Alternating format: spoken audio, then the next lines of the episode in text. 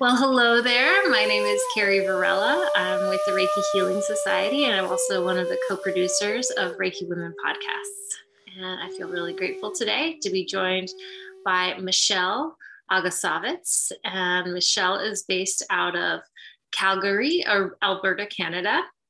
And she is a really interesting Reiki practitioner. She's a Reiki master, but she's also a counselor and uh, her business is called Illuminated Path Counseling.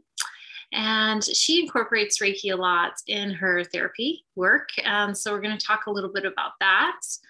But before we do, she was really interested in answering the question of, as a woman, what specific pressures she feels placed on her by society and even herself, and how Reiki has helped her navigate that. So um, with that introduction, thanks again so much for joining us today, Michelle. We'd love to hear from you and hear a little bit about um, those specific pressures that you feel society has placed on you. Yeah, thank you so much for having me, Carrie. I think this is a really interesting question, and it's one we're starting to talk about as women a little bit more often because I think we do feel these pressures to sit in the confines of certain boxes that we really are socially defined in so many ways. So, even as a young person, I was incredibly intuitive, incredibly sensitive to so many things. Sort of felt like I'd been dropped on this planet in the wrong place at the wrong time. And I know a lot of people who practice Reiki often feel that way as well. And yet, as women, we're expected to fill these certain roles that really don't fit. So, I met my uh, high school sweetheart and married him. We've been together since we were 17. Got married at 23. We're now in our 40s. And I would say one of the specific things I've really struggled with was the fact that we didn't have children. And so being married for as long as we were, I think there was always this pressure when are you having children? When are you having children? And this idea that even though you've accomplished all of these things, so like I have a master's in counseling, I'm a Reiki master, I have lots of different interests, there's this idea that somehow I'm not fulfilled or not contributing to society in the way that people would expect because I'm not fulfilling my role as a woman. Even though I think Reiki helped me come to this place of really understanding all the things that I do birth in the world on probably a daily basis and how much space I hold for other people in helping them birth themselves in so many different ways, in reinventing themselves, that I mother in so many ways other than being a mother. And I think Reiki really helped me to embrace my unique sensitivities and use that as a gift so that suddenly I could be proud of the ways that I'm sensitive or different and really embrace who I am and feel a sense of peace around that that I didn't. Mm-hmm.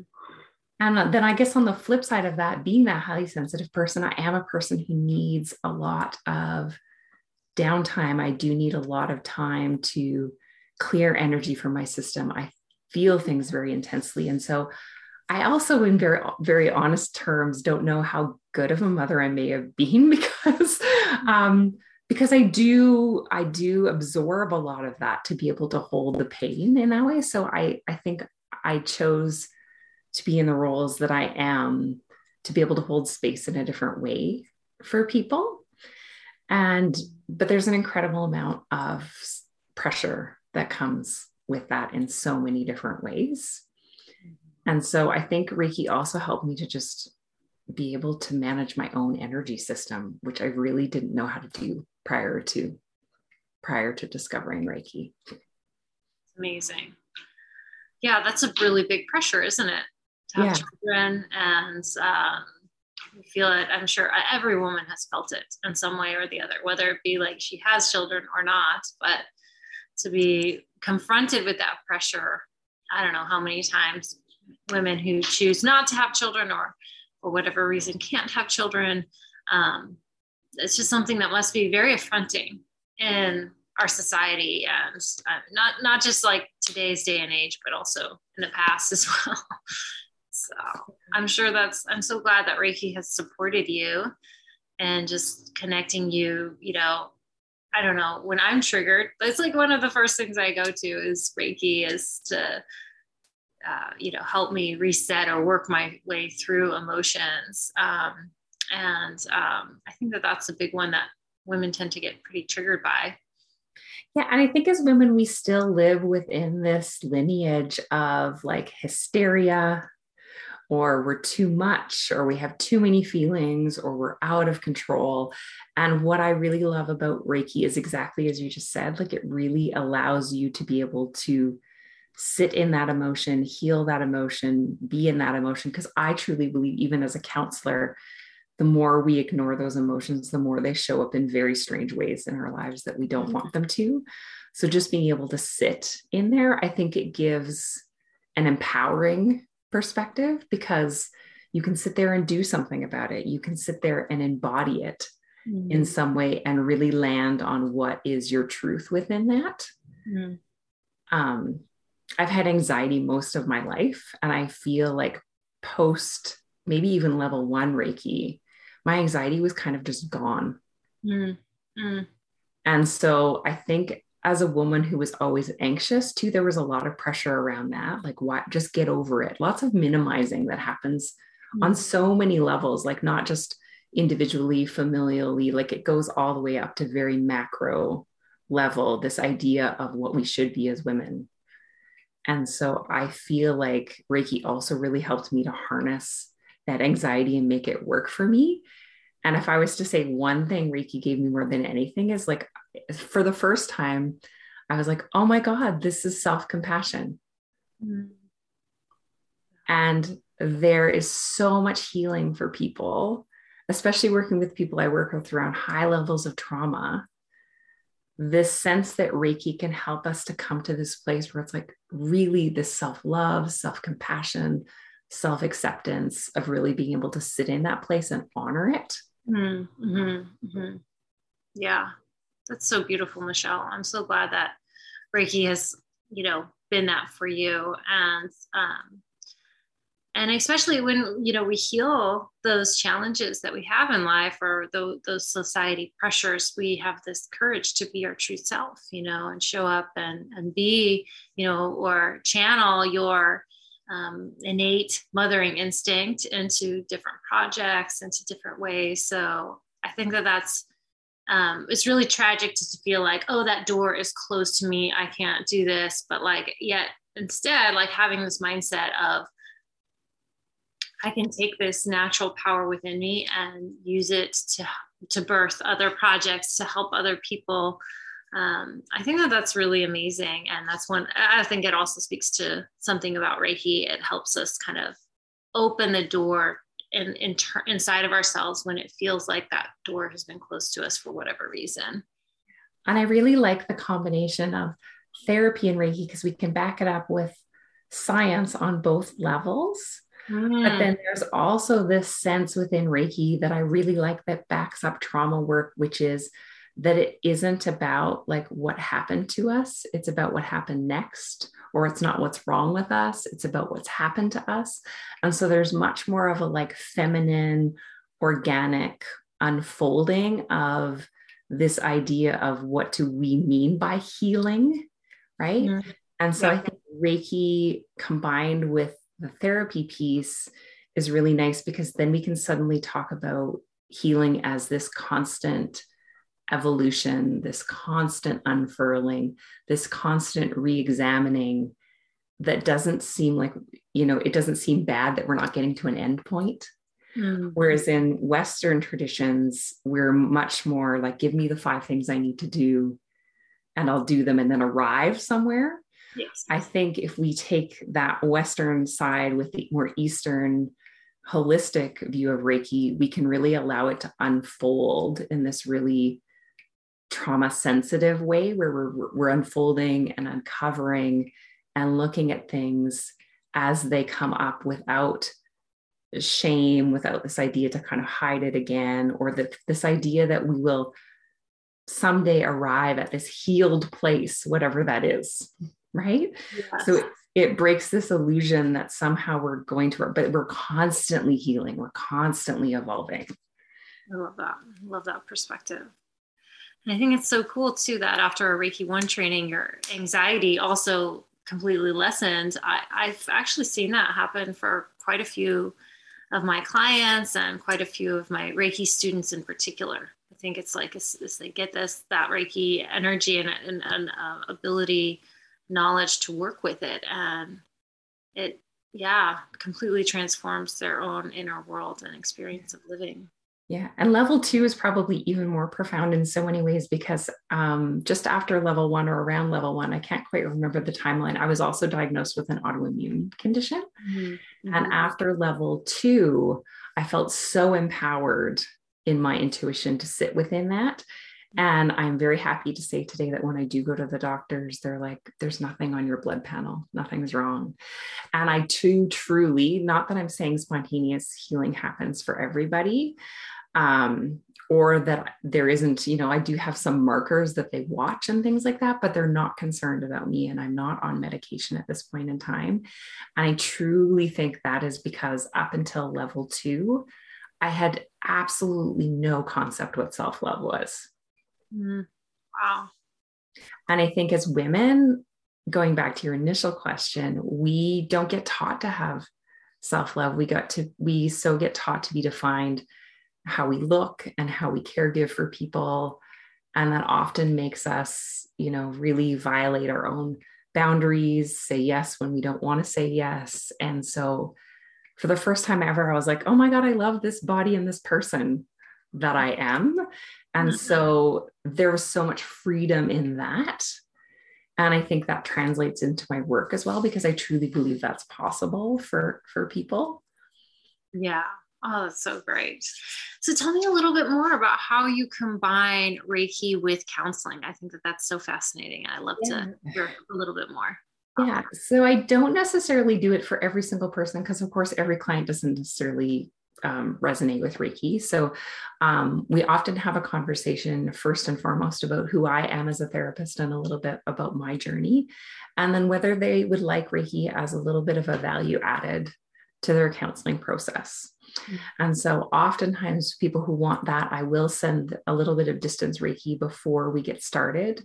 And then I send a little bit of Reiki before I calm. I do a lot of Reiki while I'm doing other meditation practices and teaching people how to do that. So, one of my passions is to actually know what it feels like to be grounded. Because I, prior to Reiki, I would talk about grounding techniques, but I don't think I ever really knew what that felt like. Mm-hmm. So I use it a lot to help people actually feel what area of their body they're holding things in, what it actually means to be grounded, what colors or sensations come with the things that they're struggling with. Mm-hmm. And so I often kind of combine it with therapy and mindfulness and then also Reiki and and um, I also have like a YouTube channel, and I'm going to be launching a trauma and mindfulness course very soon. And those are always infused with Reiki as well. So I always sit down in deep meditation before I enter any space with anyone so that I'm also managing my emotions, their emotions. But I think it's incredibly empowering for clients to even know, even if they're not attuned to Reiki, they will say, Oh, this anxiety is in my stomach it's an orange color, it's hot, it feels constricted.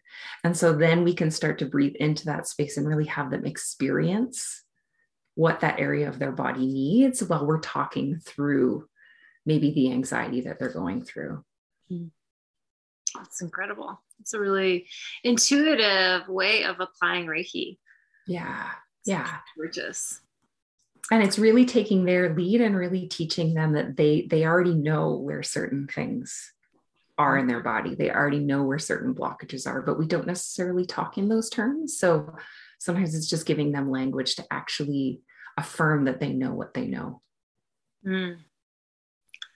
it's the them healing themselves right? Yeah yeah.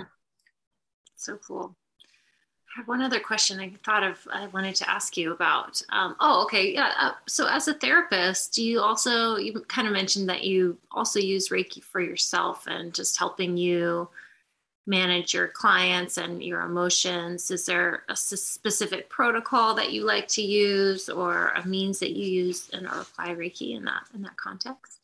Yeah, I would definitely say that it is an absolute must multiple times a day because I am hearing and seeing and experiencing things that probably your average person doesn't hear or see or experience. And so I am often quickly clearing my energy between clients. I sometimes use like shaking off of energy. Um, I use a lot of meditation and I often do quick little clearings between every single client where I'll just really get into that Reiki space and allow it to flow. I do one big Reiki treatment a day at the end of the day to sort of clear my energy and call my energy back from wherever it may have gone. Mm-hmm. So I do a lot of calling back of my energy in a lot of ways, coming back to my center. Um, I love doing any kind of chakra alignment treatment. And then I'm also throughout the day I guess you could say, kind of lazy about my Reiki, which I think it should be too. It should be easy.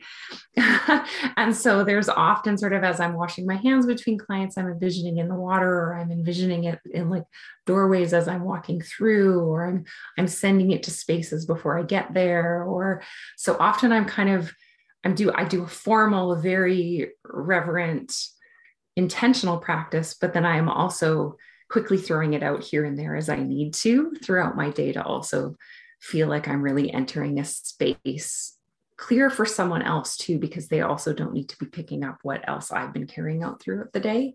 Mm-hmm. And I think it's incredibly helpful when we've got our own stuff going on, which we do. Yes. So if i'm dealing with you know something that's going on in my own life and i can tell that my phone is ringing off the hook and i'm with a client i need to be really present with that client. So there's lots of times you might get a phone call a minute before you're about to go in with a client that's really bad news and you kind of have to be able to sometimes surround that in light put that in a bit of a Reiki bubble, put it to the side and hold it here so that you can be really honestly present in the healing that someone else needs from you. Hmm. I can imagine that that's incredibly important. Yeah. Well, I love your routine. It inspires me because um, sometimes I'll like do Reiki throughout the day and then realized I just went home and I didn't actually do much clearing for myself afterwards. And then like it kind of catches up to me at a certain point in the day. And I'm like, oh yeah, I'm still kind of carrying this heaviness or this this emotion that I felt um, you know, my client was dealing with or uh, thinking about them. And um, so I'm just um, yeah, I applaud you for having such strong routines that support you know you helping others but also you being really um, you know able to separate your job and, and step into hopefully your evening and being more present uh, to you and your partner. Yeah. And i think we need to do it sometimes a lot of the time where it is sort of you just we don't always have time to do the full treatment mm. but anything is better than nothing right? So even just i think reiki is so important just in terms of even just intention setting. So the second you've set the intention, I'm sure lots of your listeners can resonate with this too. You already feel the Reiki flowing, even though you haven't sat necessarily down to do a formal practice. So, yes. yes. Well, thanks again, Michelle, so much for joining us on the Reiki Women podcast. It was just really wonderful to hear your perspective and your insight. And that's really what the this podcast is all about is amplifying women's voices, our perspectives, and learning from each other. Um, so thanks so much, so much for sharing um, your insight and Reiki uh, and perspective with counseling with us. Beautiful. Thank you so much for having me. Okay. Um, well, for all of our listeners, um, in the comments, we'll put a link to Michelle's uh, YouTube page and her website, and so you can check out her work. Thank you all so very much for joining us today, and we'll see you again next time.